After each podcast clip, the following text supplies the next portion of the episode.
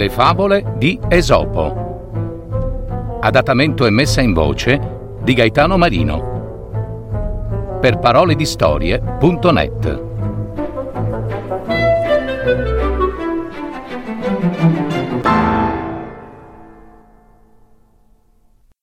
La gatta e la raspa.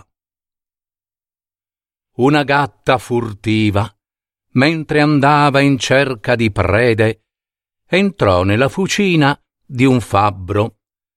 Cerca che ti cerca. Ad un certo punto la gatta trovò una raspa in mezzo ai tanti attrezzi della fucina e cominciò a leccarla.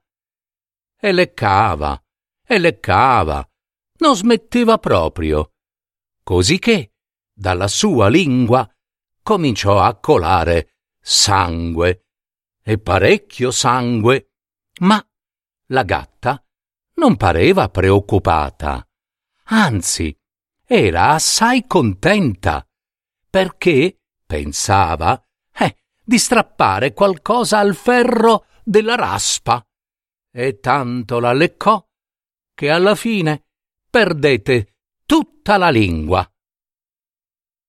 La favola dimostra a coloro che si mettono in gara con altri, se presi dall'ingordigia, spesso corrono il rischio di danneggiare spesso corrono il rischio di danneggiare se stessi.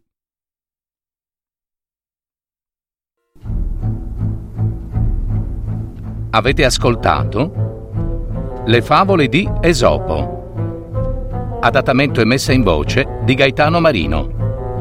www.paroledistorie.net